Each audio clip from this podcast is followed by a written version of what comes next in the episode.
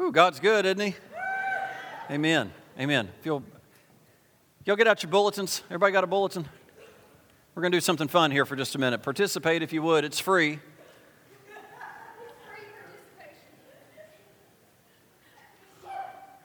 Bless you. I got two of you in here now.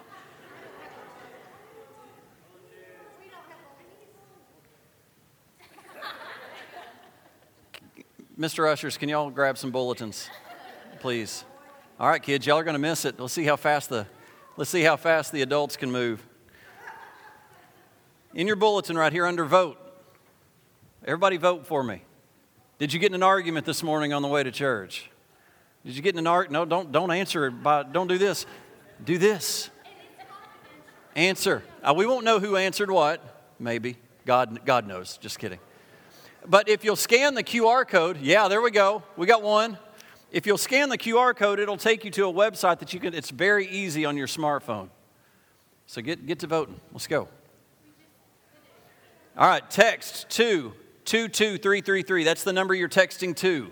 And you put the 344725 for yes, 344727 for no.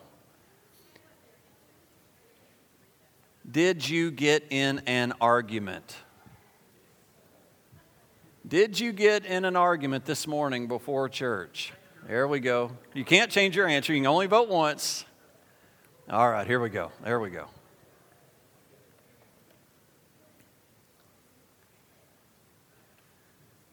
And the yes, the no's are killing. I can't hardly believe it. I can't. There we go. Now, once we hit 40, that's going to be it. We can't do any more unless I pay for it, and I'm too cheap. I'm not going to pay for it. All right.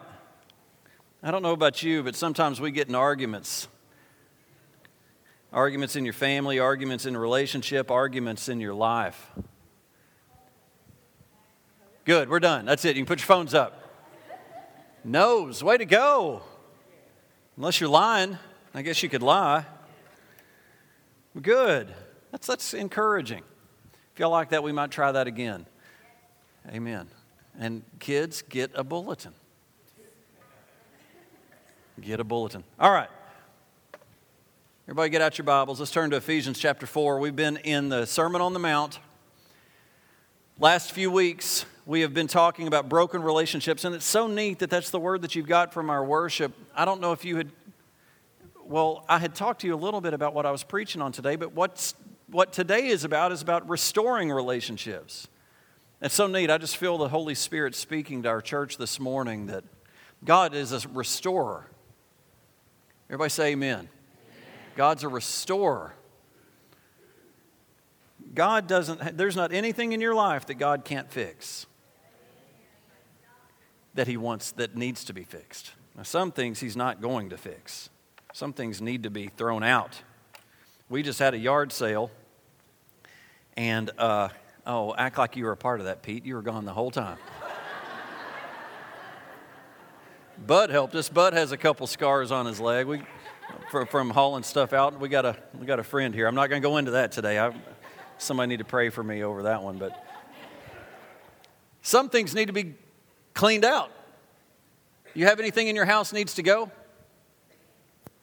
Wish you hadn't bought it. You get 10 cents for the dollar for what you put into it. You see it walk off. We, we kind of, in, I don't think Elizabeth intentionally did this, but we kind of had a yard sale when none of our kids were there, so they weren't hanging on to the stuff as we were letting it go. But you know what? There are things in your life, there are things in relationships that need to be uh, cultivated, that need to be increased. There's some things that need to go. Everybody say amen. Do you know what I mean? There's th- some things in our relationships that need to be removed and gone. But there is nothing that is in your life that needs to be restored, that can be restored, that is godly, that, that God can't restore. He's a restorer. He can restore your marriage. He can restore your finances. He can restore your job. He can restore your health. God's a restorer. But we've been listening from, from the, the Sermon on the Mount, and what this is based on, we've been here for three weeks on building relationships. But if you remember from uh, Matthew chapter 6, we're talking about forgive, and you will be forgiven. One of the biggest problems in relationship is forgiveness. Forgiveness. Church, let's go back and let's think for just a minute. Forgive. What are you hanging on to? Let it go. Let it go. Ephesians chapter 4, this is where we left off last week. Let no corrupt word proceed out of your mouth, but what is good for necessary edification, that it may impart grace to the hearers. If you remember, this is a determination. We are making a declaration. We are making a, uh, we're, we're standing up for something, and that is to not let a corrupt word come out of our mouth. Remember what corrupt means? It means to kind of deteriorate, to hurt. Instead of building up, you're tearing down. Let no tearing down word come out of your mouth. You know, it's important that we do say negative things sometimes in relationships, but we can say them in a way that is not corrupt.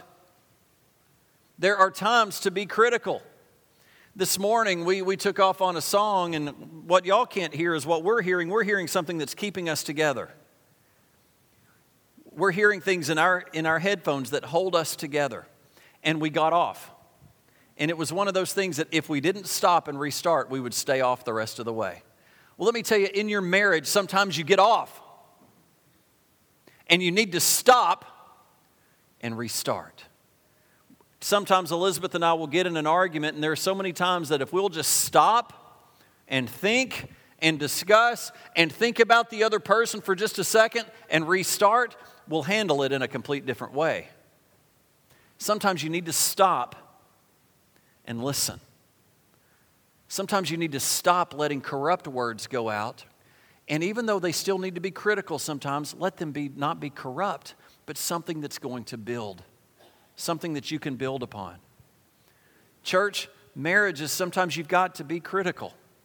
In your job, sometimes your boss has to be critical. But the key is don't let a corrupt word come out. It will build the relationship. Proverbs 15, chapter 1.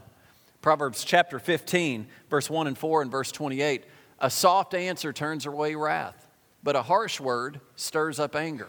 The tongue of the wise uses knowledge rightly, but the mouth of fools pours forth foolishness.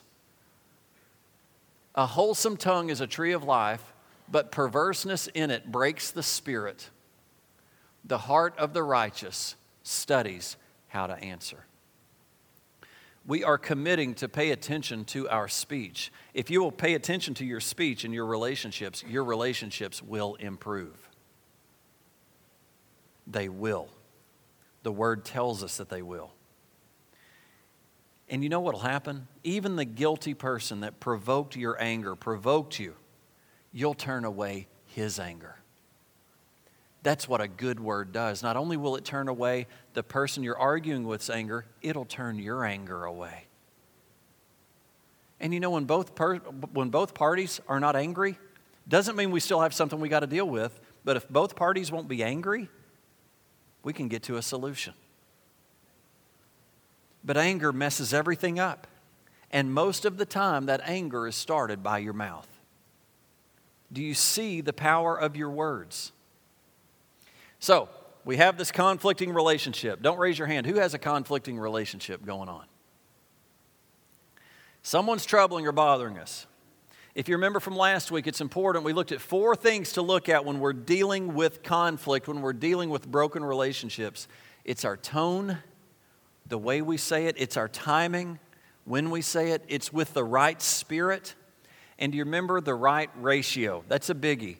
That you have a 10 to 1 ratio 10 being encouraging words, 10 being encouraging words, 1 being critical words. 10 to 1 instead of just critical words. Everybody say amen. All right. We've got to create an environment where dialogue can happen and when we have that correct environment, great things can happen. Our natural way of communicating is diving in when we're hurt and telling the other person about how we're hurt, not caring at all about the damage that we may be doing to our relationships. And actually, we're the ones being insensitive about our negativity, bringing up their negativity. An injured relationship cannot be restored in that kind of environment. It cannot be one sided. So, this is where we're going to start today, and it's going to be brief today. Galatians chapter 6, verse 1. Brethren, if a man is overtaken in any trespass, you who are spiritual, you who are spiritual, restore such a one in a spirit of gentleness, considering yourself, lest you also be tempted. Considering yourself, lest you also be tempted. I know it can look from, from the congregation standpoint that it looks staged and it looks like we have worked this out, but this is the scripture for today. It's about restoring a brother. And we have not scripted this. Uh, even Zach asked me, Do you realize all the, the threads going through our worship this morning? And he started tying that together, and I said, No, I didn't. I didn't do that. Wasn't done on purpose. That was done weeks ago. God, God has a way of moving in our life, whether we know it or we don't. God is moving.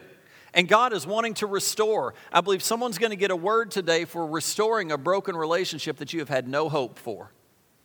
Two things are going to happen. You're going to get the Word of God and you're going to walk through the Word of God, I hope. And then the Spirit of God, the supernatural, is going to kick in. You're going to take the Word. God's going to speak to you today about a relationship. And then God's going to kick in supernaturally. That's what I believe we have in front of us today whether it's your marriage, whether it's a sibling, whether it's a parent, whether it's just a coworker, and you're hurt and you're injured and there's no hope for restoring that relationship. I want you to know there is hope. There is hope. Paul said that if a man is overtaken in a sin, you who are spiritual, restore that person. But it says to do two things as you're restoring that person. Number one, speak in gentleness. Everybody say gentleness. A spirit of gentleness. That's number one. And number two, look to your own faults. Considering yourself, lest you also be tempted. Look to your own faults. It's the idea of bringing your faults and your weaknesses to the discussion. It's not perfect you going to fix broken spouse.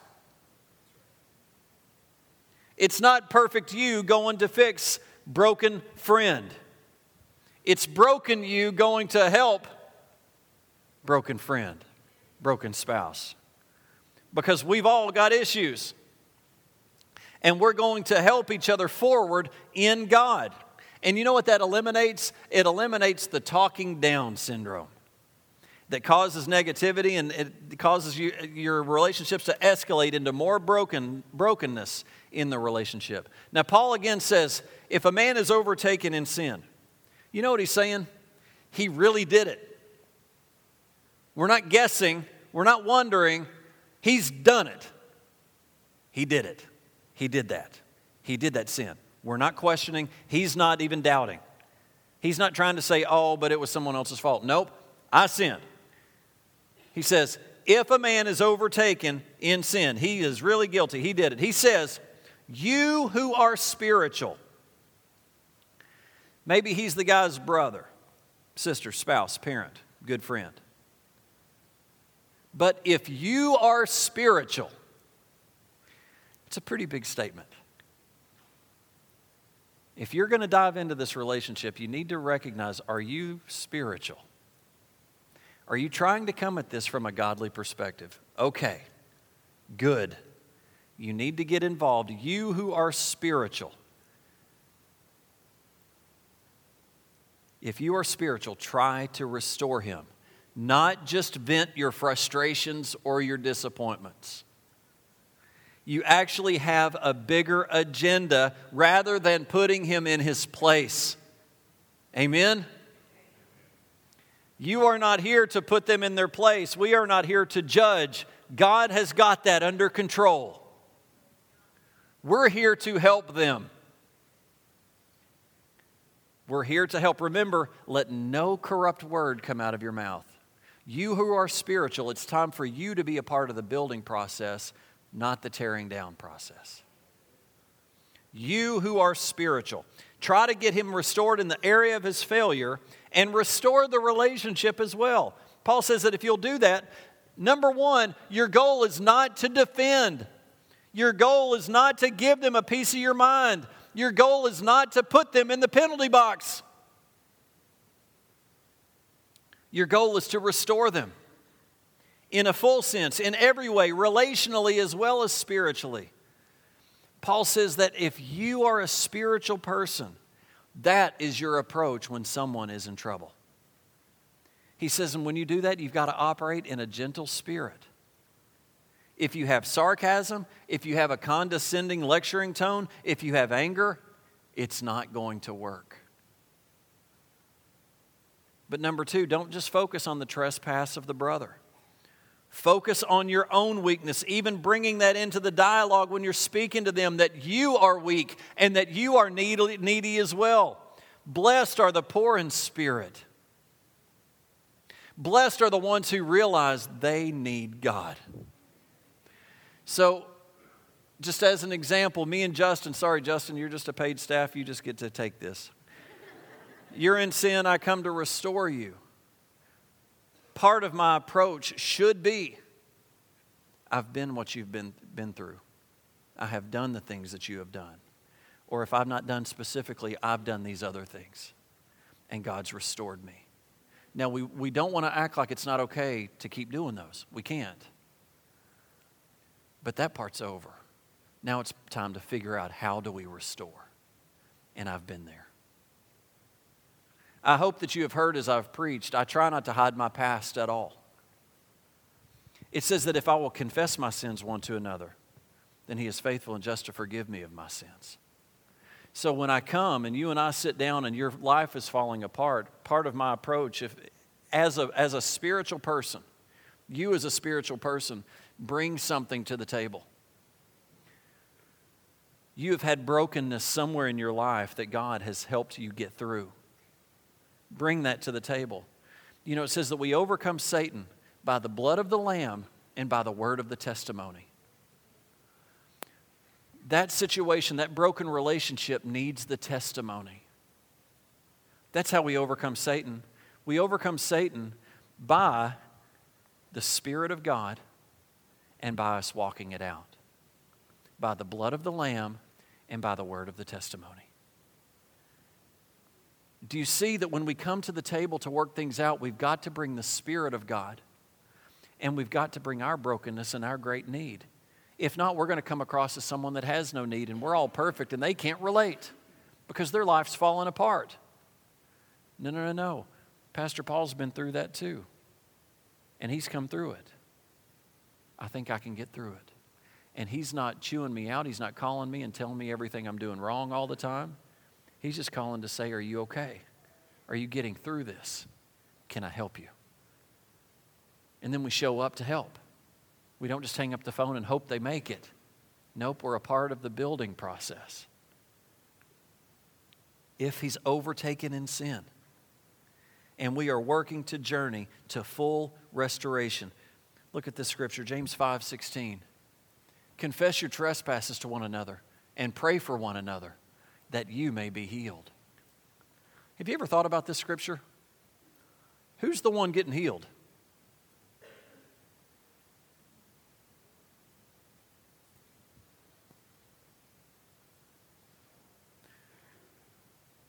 I, think if you and I get in a dialogue of coming clean before God, before man, before each other, I think we both get healed. It's saying to open up dialogue of how much you need God and how you've fallen on your own and how much that didn't work. But have you been through this? Yes, I have. Have you gotten through it? No, I'm not through it yet. Well, let me help you get through it. I have been through it, or I haven't either. Let's go together. That you may be healed. Who gets healed? The confessor. The confessor. That means if I want healing, I need to confess. That's part of my, that's part of my promise. Confess my sin.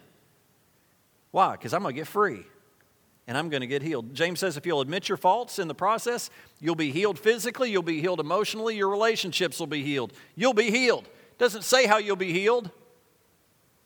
I think it's total healing. I think when we get involved with repentance, And with walking out the Word of God, I think we don't have to go looking for the blessing. I think the blessing comes looking for us.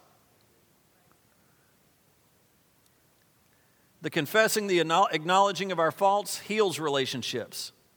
Even though the fault may, be, may not be as, your fault may not be as big as the major fault that you're dealing with in someone else's life. But bringing it into your own confession, into, bringing your own confession into the dialogue will facilitate healing. Do you see the scripture that we have? That when we come to help restore someone, if you'll confess some of your stuff, if you'll let them know you're broken, it will bring healing. Amen? You may say, Yeah, but I just want the truth. I just want the truth to come out. Well, let me encourage you just a minute. I don't know if you've ever been in one of those situations where someone's just adamant about pounding on somebody. Um, I, don't, I don't like that. And I've done it. Listen, I've done it. Well, if you want the truth to come out, maybe, maybe it's against a person, a wife, a child, someone in the church. Just saying, I want the truth to come out. Remember that the whole truth is their virtue, not just their failures. We can't isolate one little section of someone's life and claim that that is the whole truth of their life. It isn't. It isn't. If all you see is your, their failures, you're not saying the truth. You know, you may be in the middle of a sin, but I want you to know that even in the middle of that sin, God loves you. We want to get focused on the mountain in front of us and we miss the whole game that God is a graceful, merciful God. That's more important than the sin that sits in front of us. That if we can grasp the grace and the mercy of God, we're not going to sin again. It's when we lose focus of that that we fall off the wagon. So, the part of restoration is, is to get their mind off of that sin and get their mind back onto God. Are y'all with me? Saying the truth, not isolating one part. So, if you want the truth to come out, take time to say their virtues. And remember, when we do tell the truth about their failure and disappointment, we do it with a gentle spirit. You know, God doesn't tell us the whole truth about our failure. Why? Because it would overwhelm us and we'd quit. Can you imagine God bringing the whole truth to us? I mean, He's given us the truth. Don't, don't get me wrong, but I mean, can you imagine sitting down on the other side of a desk here at the principal's office and it's God? And God's going to give the whole truth of your failures. God doesn't do that. God doesn't do that. We couldn't take it. So, why do we do that to our neighbor? Have you ever been with someone that when one thing goes wrong, they tell you everything that you ever, ever, ever done wrong? God doesn't do that. God removes it as far as the east is from the west. It's not, it's, once we've been, walked through repentance, it's no longer part of his dialogue. It's gone. God would say, Why would you bring that back up? My son spilt his blood. He shed his blood for that, and it's paid for. It's done. It is behind us. Move on. Move on. He doesn't overwhelm us, He's very gentle. He does bring conviction, but if we'll recognize it, He frees us of it.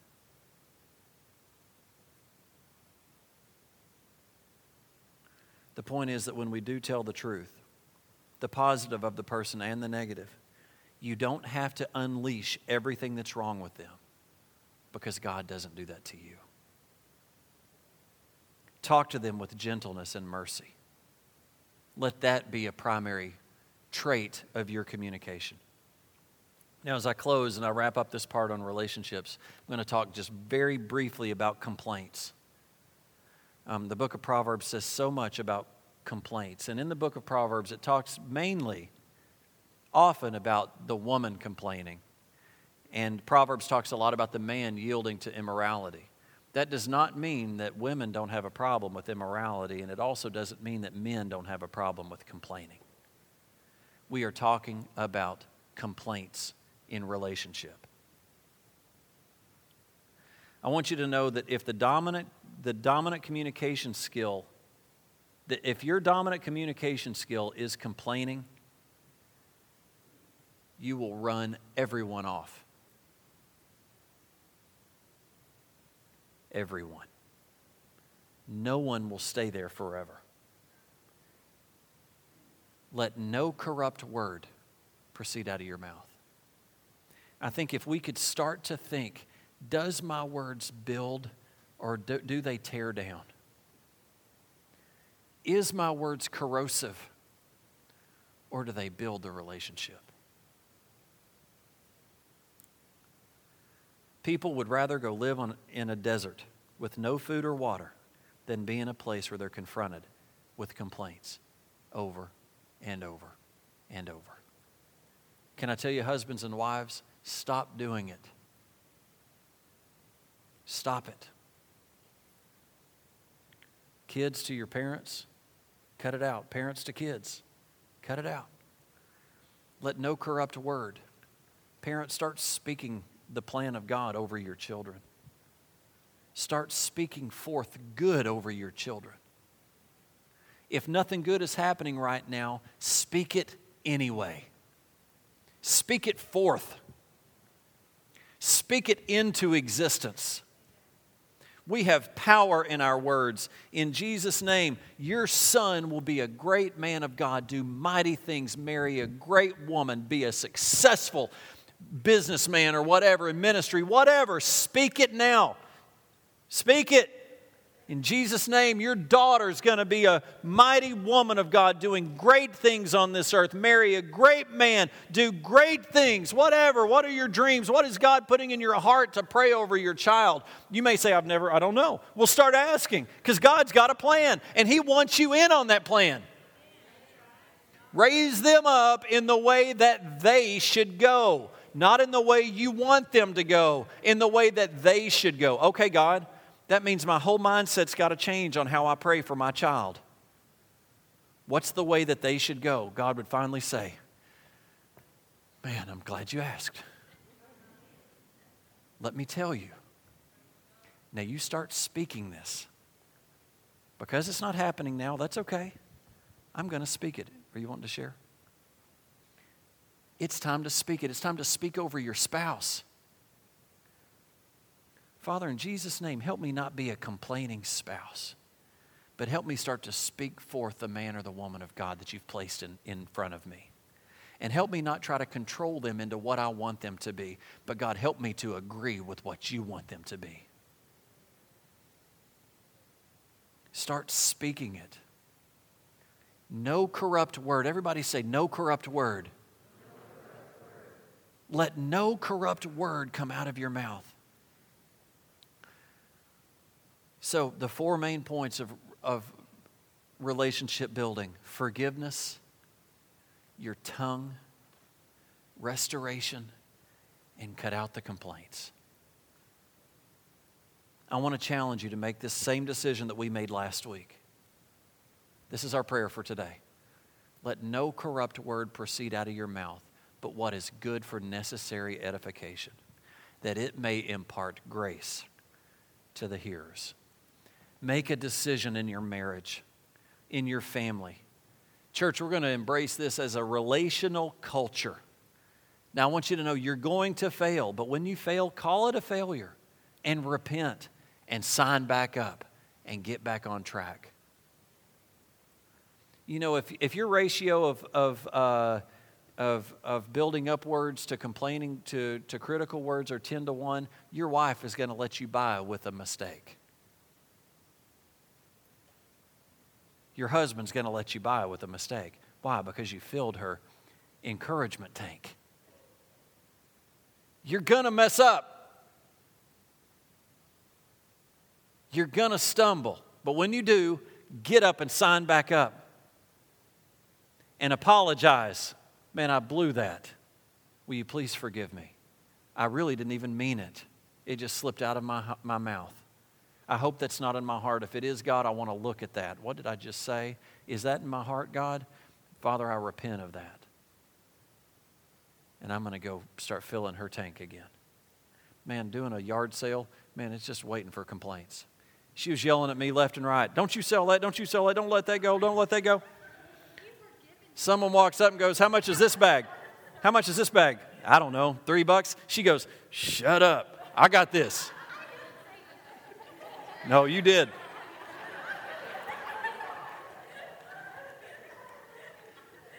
But you know what? She is such an encourager. My tank's full. I can take those. In fact, I kind of laugh at it. Listen, I, listen I, I bring up hers. I say so many. I say so many condescending, sarcastic things that I'm trying so hard to stop. But I, you know, it's in us. Sometimes it takes a little bit to turn the Titanic around. Didn't happen overnight. You're not going to go out here and be perfect. Husbands and wives, your spouses are not going to be perfect, but we've got to try. Let's start turning the Titanic around. We're aiming for a iceberg. Let's not hit it. Your marriage is aiming for an iceberg. Somebody is ringing the bell. God is saying, I am giving you the way out. Now take it. So, anyway, we're, we're selling this uh, diaper bag. No, you can't. I'm talking.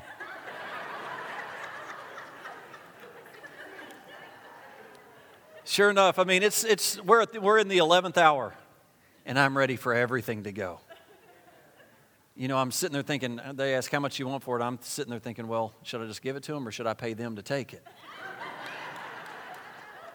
Because I don't want to take it. And I, I said something like $3, and she sure enough said, be quiet. And she got seven for it. Amen. Husbands, there's a time to shut up. When you're shopping, that's a, probably a good time to shut up. I'm terrible at shopping. But every now and then, husbands and wives, daughters and sons, friends, siblings, sometimes you need a yard sale. And you need to clean out. You need to clean out. You need to clean out your house. You need to check your heart. And we need to start looking. Mainly, our problems are our words. Let's get our words right. Amen? Can we agree? Let's start trying to walk out. Let no corrupt word. Amen. Let's stand up.